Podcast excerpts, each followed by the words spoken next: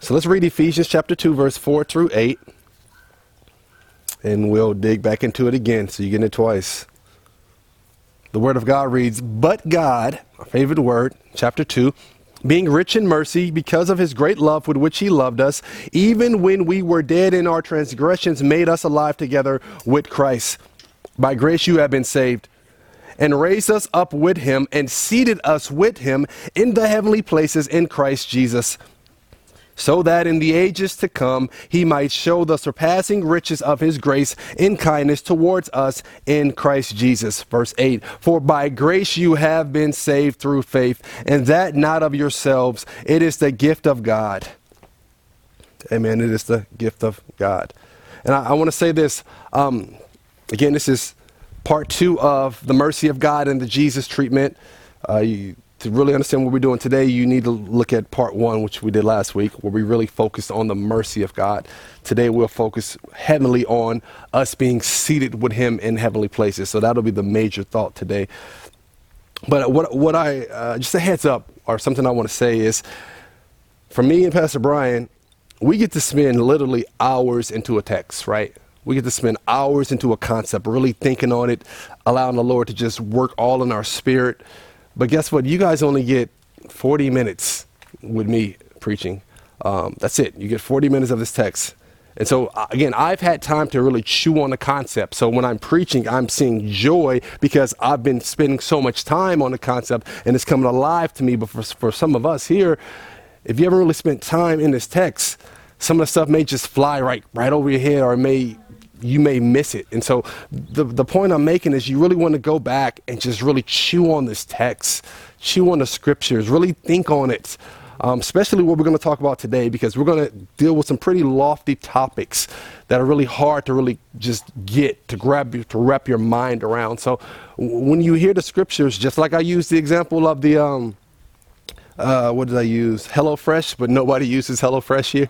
Do you guys use HelloFresh? You know what it is, right? Okay. Yeah. Okay. So the the food delivery packaging services.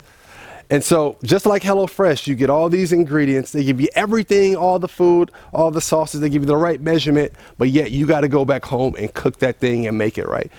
Same thing with the scriptures. We're trying to give you the fruits and nuts and the bolts, explaining it, but you need to go back home and cook it. You need to go back home and chew on it. You need to go back home and think on it and meditate on it and memorize the Word of God so that can really dwell in you richly. So, just a, a heads up. So, again, as I mentioned earlier, we're going to dig right back into the Jesus treatment. Now, last week we looked at the Jesus treatment, and the Jesus treatment, or the reason we call it the Jesus treatment in, in this book of Ephesians, is, is because God the Father is treating us, the believer, like God the Son. And, and we've seen that because we, we've seen how Jesus in chapter 1, matter of fact, I'm going to just take this down. We've seen this how, when, how Jesus in chapter 1, I'm going to just read it for you just to refresh your memory. Chapter 1 of Ephesians, verse 19. Just want to show you this verse. And the Word of God reads, And what is the surpassing greatness of His power towards us who believe? These are in accordance with the working of the strength of His might which he brought about in Christ. When he what? Raised christ up raised him up from the dead. What did he do next? Step two he seated him at his right hand um, in the heavenly places. So he's seated at his right hand in the heavenly places far above all rule authority power and dominion and every name that is named not only in this age but also in the age of the one to come 22, and he put all things in subjection under his feet and gave him as head. There's the key word we're talking about our discussion today, and gave him as head over all things, not some things, but over all things to the church, which is his body, the fullness of him who fills all in all. So we are getting the Jesus treatment because just like God the Father raised up Jesus and made him alive, Paul told, showed us in verses 5 through 7 that we too have been made alive with Christ, that we too have been raised with Christ. So that's, that's part of the Jesus treatment. And just like the Father put all things in subjection under his feet, we will see later on that the God keeps blessing us as well, even after He has made us alive, even after He has raised us, even after He has seated us. God continues to, to bless us. But again, I want to go back to this point about Governor Newsom, as we discussed today. Christ has full authority in the church. We just he's head over all things to the church. Uh, Newsom is not. He's head over all things to the state, if you will, state of California. So now we're back to our text. Now, prior to Christ, prior to Christ being seated at the right hand of the Father, prior to him doing that, Christ was where was he at, at, before that? He was on earth, right? He was he was on earth. Matter of fact, he was what you would call um, what's the term I want to use here? He was on earth as a servant king. That's, that's the term I would use. Because Christ, when he was on earth, he was Israel's Messiah, right? He was the Messiah, the promised Messiah, while he was on earth. And he was also that seed from the loins of David who would reign on his throne forever. So he was he was this servant king. He was king. He was the Messiah. He would come from David's loin, but he was also a servant. We know he was a servant because Philippians 2 7 tells us that Christ took on the form of a bond servant. So even though he was the Messiah, even though he was king, he was also a servant, servant of his father. So he took on the form of a bond servant. And, and while being a servant king, guess what? When he was a servant king here on this earth, at his first advent, the kingdom of darkness, guess what? It was really allowed to come at him. The kingdom of darkness was allowed to mess with him, if you will. The kingdom of, the, while he was a servant king, the, the kingdom of darkness was allowed to slap him, right? Because Christ got slapped while he was on earth as a servant king. While he was on earth as a servant king, he went through a Roman flogging where he was beaten, whipped. So the kingdom of God got to do that. Um, uh, he got he was spit on while he was a servant king here on earth. He was uh, he was cursed at in his face while he was a servant king here on earth. Um, he, humanly speaking, he was allowed to get tired, right, while he was here on earth. Um, while he was a servant king, while he was a servant king, he was allowed to get sleepy. He was allowed to get hungry. But now that he is seated, but now that he is seated at the right hand of the Father, now that he is seated, all of those things are now in subjection to him. Guess what? The kingdom of darkness can do him violence no more. Christ is done spilling his blood. It, it, it kind of reminds me of the, the bully that was picked, being uh, the, the short and stubby kid that was getting picked on by the bully. But then the summer came around and that short and stubby kid grew up to six five and he became jacked like Brother Anthony over here. And, and so then when the bully came around this time, the, the little kid was like, nah, we're not having that no more. No more are you bullying me uh, around.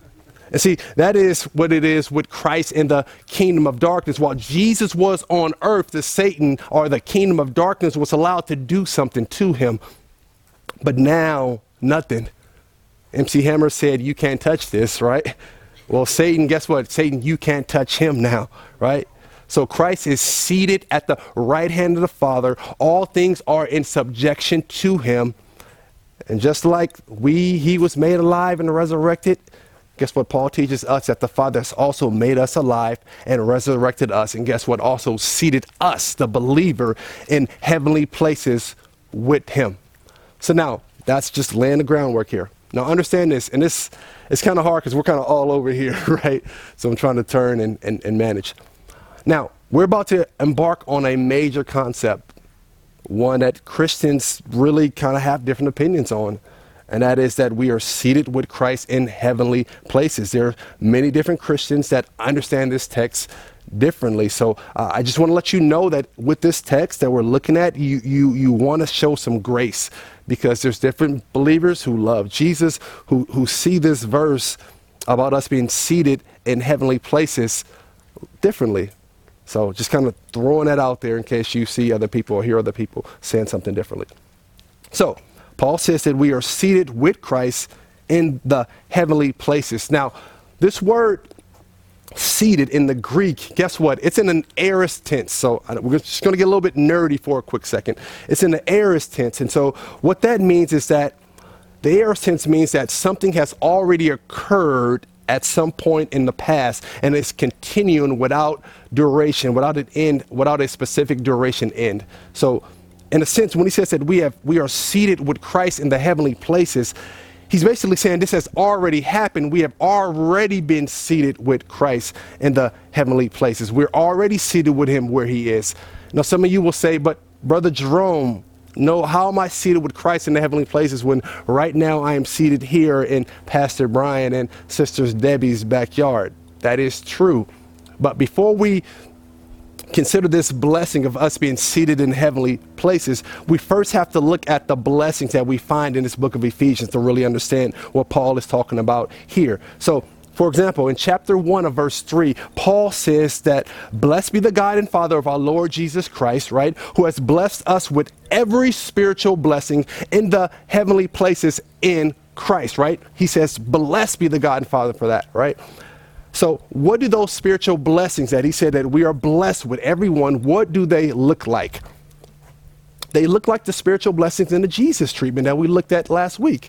So, spiritual blessing in the Jesus treatment, number one, chapter two of Ephesians, verse five, Paul said that we have been made alive with Christ. That is a spiritual blessing because we are in Christ. What has happened to him is now happening to us. So, Christ was physically made alive and physically resurrected, and through him, we get a spiritual resurrection. We become spiritually uh, alive. So, that is the spiritual blessing that we receive because we are in Christ. Um, the next one, Paul says that we have been raised with him, or again, resurrected with him. And one of the great examples of what it means to be raised or resurrected with Christ would be in Romans chapter 6, where, you, where we find where we are buried with Christ through baptism and to his death. And our old person was crucified on the cross with Christ, and that old person died. And that's what your baptism represents. It is a water grave, it's the old you going down. You're dying dying to yourself and you are being raised by the power of God and you are now a new creature. That is spiritual blessing number two that we share with, with Christ. This is part of the Jesus treatment, right? So that's spiritual blessing number two of the Jesus treatment. And now we get to this third blessing here. Uh, Sister Debbie, the wind blew it away. Let me put it in here. so now we get to spiritual blessing number two, or three, I'm sorry, of the Jesus treatment. The third blessing is that we are seated with him in the heavenly places. Now, if you notice, the first two blessings, spiritual blessings, are the, the blessings of the Jesus treatment were spiritual blessings, meaning that they came to us from the outside. God was doing something apart from us. He came apart from us and made us alive. He came apart from us doing anything and resurrected us and gave us life. Excuse me. So, what do you think he's pointing to here in this third spiritual blessing about sitting in uh, heavenly places? He's talking about, I would say, spiritually. Spiritually, we are already seated with him in the heavenly places. And just like the kingdom of God and sanctification has a right now and not yet component, right? Our spiritual blessings as well have a right now and not yet component, including to sit with Christ in the heavenly places. There's a not yet and there's a right now component of our seating with Christ. See, one day the kingdom of God will come to this earth, and guess what? We will be seated with Christ, and guess what? We will reign with Christ as well. See, when, when, Paul says seated here in, in the context of Ephesians chapter, in the, this entire book of Ephesians, particularly with Ephesians chapter 1, verse 20, when Paul says seated, he says that, that Christ was seated at the right hand of the Father. When he uses the word seated, he's talking about reigning, right? He's talking about reigning. And it's not just here in the, the book of Ephesians where sitting signifies ruling and reigning or power and authority, but all throughout the scripture we find the Lord seated, seated on a, a throne. So, for example, in, in Daniel 7, Daniel was given this vision, right? And, and he looks up and he says this. This is what Daniel says in, in Daniel 7 9. He says, I kept looking up until thrones were set up and the Ancient of Days took his seat. See, he, he looked up and he said, There were thrones set up, and then the Ancient of Days days, which is God came and, and took his seat. What, what are thrones for? Again, we mentioned earlier, thrones are for royalty. Therefore, people in positions or powers of, of authority. And so that is who God is. So he says he sees God sitting on his throne in a position of power and authority and ruling. Another place we see God sitting on a throne is in Isaiah chapter 6, verse 1, which reads, In the year that King Uzziah died, what he said, I saw the Lord sitting on a what? Throne. Again, he's seated on a throne. It says, lofty and exalted with the train of his robe filling the temple. Again, the Lord is seated on his throne, meaning he's reigning. This is him having power. This is his him ruling. And we also see this in Revelation right chapter 4 we, we, we looked at where the, the lord is sitting on his throne he is he is reigning so when when uh, so when christ is taking a seat in ephesians 1 he is being seated as a king. That's what's so important. He's been seated as a king with all things being in subjection to him, which means that Christ reigns and we are spiritually seated with him. So that means we are actually spiritually reigning with him. We are seating with him as he reigns.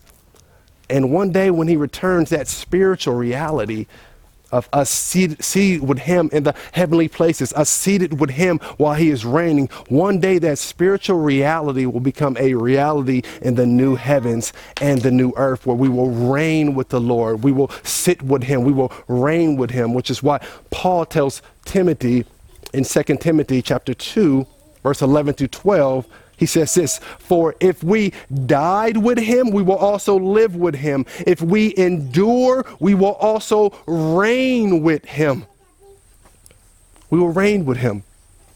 And in past sermons, for example, we, we looked at Jesus in his Sermon on the Mount, Matthew 5 5, where he says that the meek will inherit the earth, right? Romans 8 16 through 17 talks about we inherit things with Christ.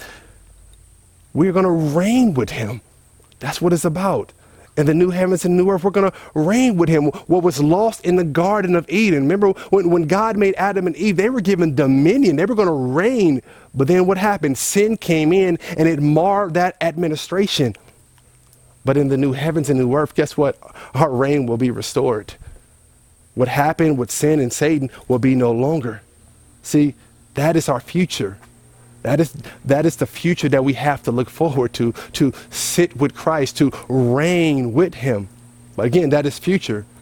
But for the right now, we are seated with the one who is reigning right now. We are connected with Christ. Guess what? Where he is, we are as well.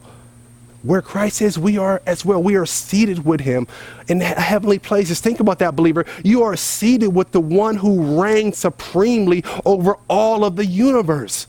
We, we are seated with the one that Paul says in Galatians 2.20 who loved me and gave himself up for me. We are, we are seated with him. We are with him as he reigns. He, he is reigning over all of the universe and we are with him. And that will become a real reality when Christ returns. I, I love one of the songs that we sing that really speaks to this of where Christ is, we being with him. We sing the song before the throne of God above, right? And, and, and, there's a part in that song where the songwriter says this. She says, at least the, it's a she, the version we sing. She says, My name is graven on his hand, my name is written in his heart. Do you know where the songwriter is getting this imagery from? They're getting it from Isaiah 49, verse 14 through 16, where Isaiah says this But Zion said, The Lord has forsaken me and the Lord has forgotten me. And then the Lord responds by saying this Can a woman forget her nursing child and have no compassion on the son of her womb? He says, Even these may forget, but I will not forget you. He's talking about Israel's people, right? And then he says, Behold, I have inscribed you on the palms of my hands. Your walls are continually before me. See, Christ will never forget us, brothers and sisters. We are always with him. Where he is, I am. And in this case, he is seated in heavenly places, reigning over the universe. And guess what? You and I, we have been seated with him. So if you really think about this, we have gone from the lowest place. We've gone from the lowest of the lowest place, which is spiritual death, to the highest place, which is seated with Christ in the heavenlies, talking about a promotion We go from spiritual death, having no life, no, no, real consciousness of God, just totally dead of God. And now we go to having a true and real relationship to where now we are seated with Him in the heavenly places.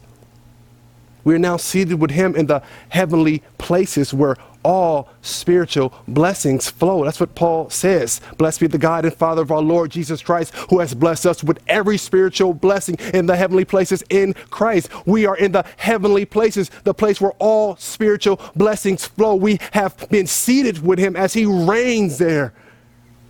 So, so then, what do you mean, brothers and sisters, that you can't get peace? you are seated in a place where peace originates, then what do you mean you can't find joy? You are seated in the place where joy originates. What do you mean you can't find life? You are seated in a place where life originates. What do you mean you can't find satisfaction? You are seated in a place where satisfaction originates. So, brothers and sisters, I want to encourage you to go get it. It's yours. Peace is yours. Joy is yours. They come from the heavenly places where all spiritual blessings flow. Those are spiritual blessings. You have all of those at your access because you are in Christ. They're yours. So, so go get them, brothers and sisters.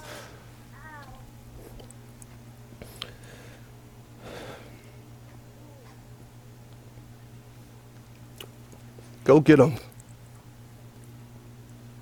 God, let's bless you with all spiritual blessings in the heavenly places in Christ the heavenly places where your Lord rules. And you're seated with him, which means you have access. You have the password. You can get peace. You can get joy. You're seated with your Lord in the heavenly places where they originate, where they come from. You have that. We're seated where He reigns. We have access. You must understand that, brothers and sisters. It's yours. The world is looking for it. They're looking for it in everything possible. They're looking for it in bottles and girls and, and drugs and entertainment. They're looking for peace of the soul, but you have access. You, you have access to the place where all those spiritual blessings, those blessings that the world so wants, that they're looking everywhere for it again, you have access right now. Because we sit with Him who reigns there, where all of these spiritual blessings flow. But God does not stop there with seating us with Christ in the heavenly places where he reigns.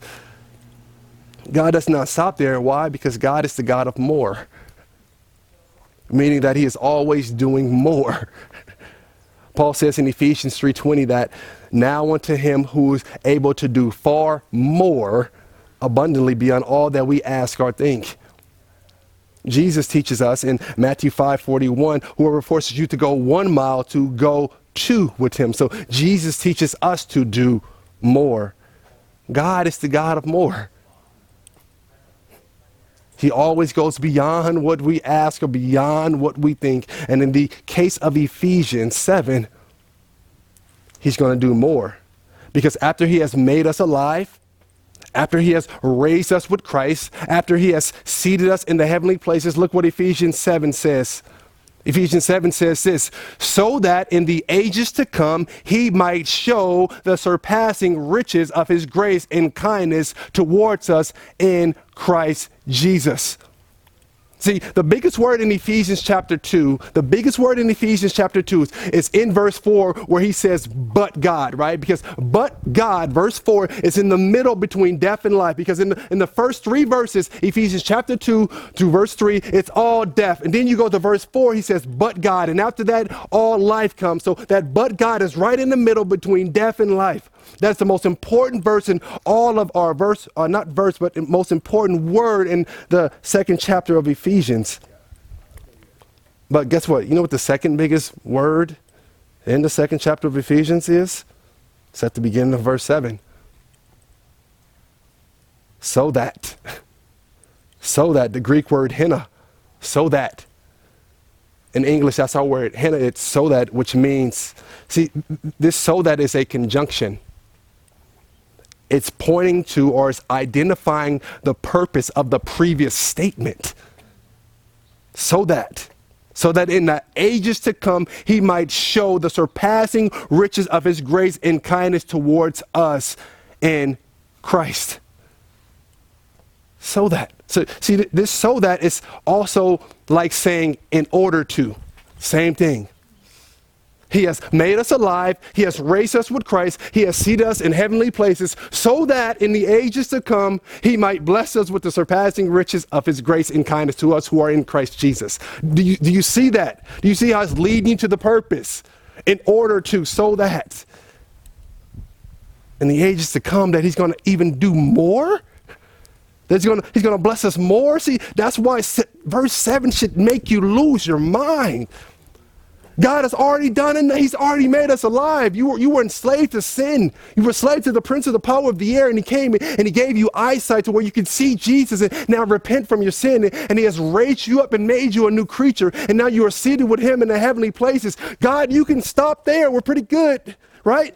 Th- that's pretty good right there. But no, verse, verse 7 says, so that in order to, here's some more believers, here's some more saints, that, so that I can even show you more kindness in the, in the ages to come.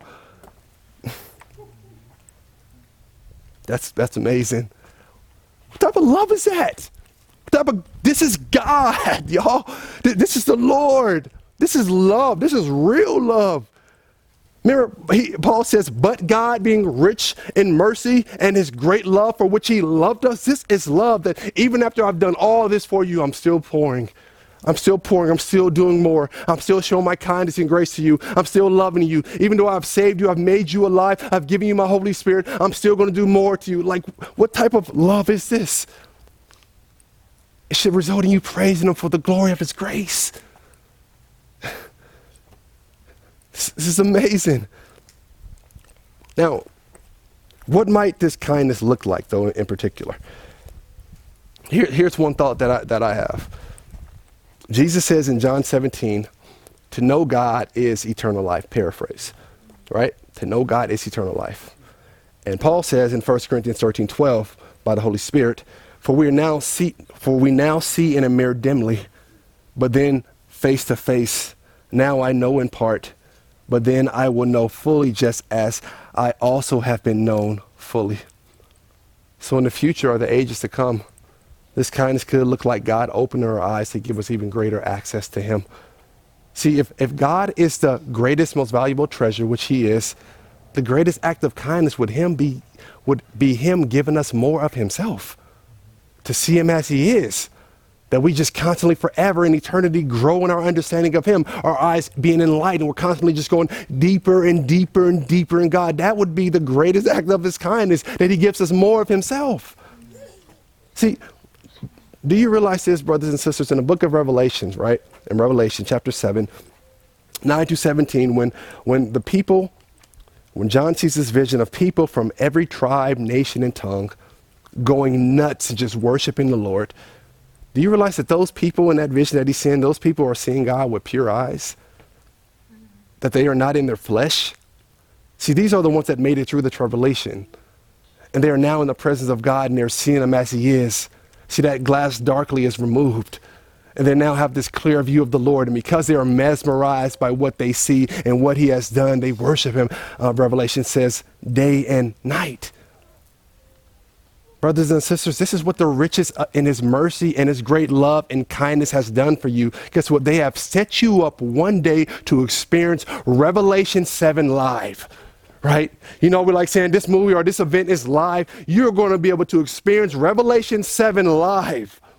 That's what the grace and mercy of God has done to you. It's going to allow you to experience Revelation 7 live. This is live streaming. This is no buffering. it, it is you right there being in His presence, seeing Him as He is, flesh removed, seeing the pureness and the holiness of God, and, and falling on your face and worshiping Him. This is what the riches of His mercy and His love has set you up to see. You, you know how, like wealthy people, for example, wealthy people, when they pass away and they give all their inheritance to their kid, and we say to that kid, Boy, your parents have really set you up, right? You know, we say that? Well, the Lord's mercy and love has really set us up well. It has seated us with Christ in the heavenly places to experience the full glory of God in the time to come. That's beautiful. That's love. That's grace. And Paul makes it a point to tell us that in verse 8 that this grace and mercy that you're going to receive, guess what? Or this, this vision that you're going to receive, he makes it a point to, to tell us that you didn't earn it. he said it, it is a work of grace. See, after explaining this, this great love for which God has shown us, which this great love for which God has shown the Ephesians through Paul, he tells them it is by grace that you are saved through faith. It is by grace. See, the Ephesians were saved by grace. We are saved by grace. We have no role in it. You had no place in it. Guess what, brothers and sisters? You contributed nothing. Paul makes it a point twice to say that. He says it in verse 5 by grace you have been saved. And he goes back to 8 and says it again by grace you have been saved. He wants you to get it through your head that it is not you, it is not your efforts, it is not your work, it is not because God looked down in history and said, Oh, they're going to love me, they're going to serve me. No, that would be works, which would contradict what Paul is saying. It is all by grace.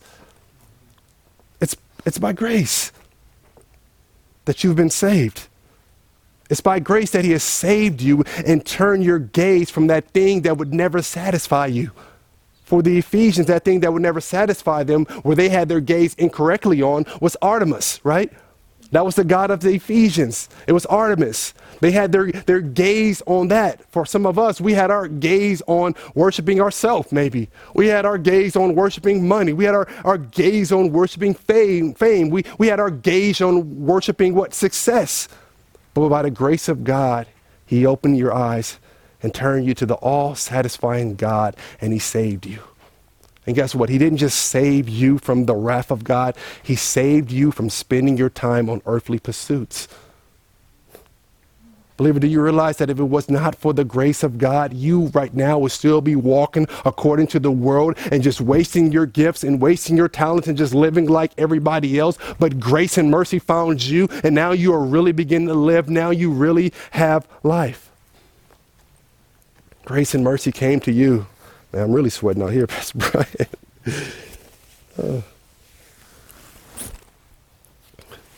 Grace and mercy came to you. It found you. And I know some will say, but Brother Jerome, didn't I at least contribute faith? Like, did I contribute to something? Do you not know that your faith is a gift? The first spiritual blessing of the Jesus treatment said that God made us alive with what? Christ. When you were dead in your sins, you had no real faith. It was when the Lord, by His grace and His mercy, made you alive with Christ that faith was infused in you so you can now see Christ and know Christ. So even the faith that you have was a gift of God. So there's nothing at all you can boast in. He had to go and make you alive to open your eyes. See, brothers and sisters, there is nothing for us to boast about. There's nothing you can contribute and say, oh, I did this well. This is why the Lord loved me, and this is why the Lord chose me. No. He said, It is by grace you are saved through faith, and not of yourself. It is the gift of God. Let me just go to nine. He says, Not as a result of work. So work is contrasted with faith. There's no faith. I mean, uh, there's no, no works that you can do to save yourself. It was all by an act of His grace. And Paul is wanting the Ephesians to get it through their head, and I want you to understand it as well. Praise God for His grace that you are saved, that you are new right now. It was God's mercy and it was His love towards you. That's why you're alive right now. That's why you're loving Jesus right now. That's why you have your Bible in your hand right now. It, it, wasn't you, it was all His work of making you alive, resurrecting you, putting His Spirit inside of you. It is all of grace. Why you are saved, why you have salvation, my brothers and sisters. So think on these things. You sit with Him in the heavenly places. That's going to become a real reality you reigning with the Lord. New heavens, new earth, back to Eden, sin no more, dominion, forever being with our Lord, falling at his feet. God's love and mercy has set you up well.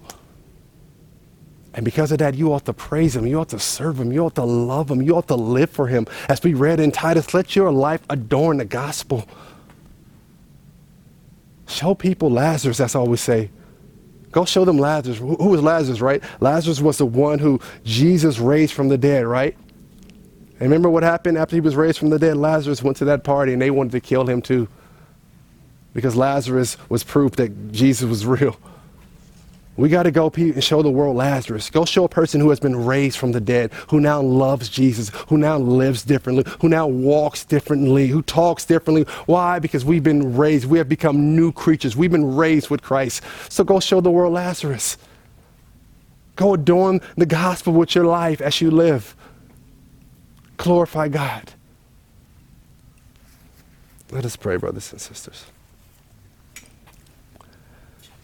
Heavenly Father, we thank you for your word. We thank you for your truth. Lord Jesus, thank you that we are seated with you in the heavenly places. We look forward to seeing you, our Lord, face to face, falling at your feet, beholding your glory. God, I pray that you allow this word, your word, to stay on the hearts of my brothers and sisters. Lord, allow them to just chew on this. Oh, God, I say chew on it. May the flavors hit their heart and their mind. The flavors of your gospel, your goodness, who we are now in you, Lord. We are royalty because you are royalty and we sit with you. We thank you, Lord, for taking us from the pit, Lord God, to bringing us to the highest place, your presence. We glorify your name, Lord God. Help us to live out this gospel, to live out your truth in the world, so that others may see your light, your goodness. This is our prayer, God. In Jesus' name, amen.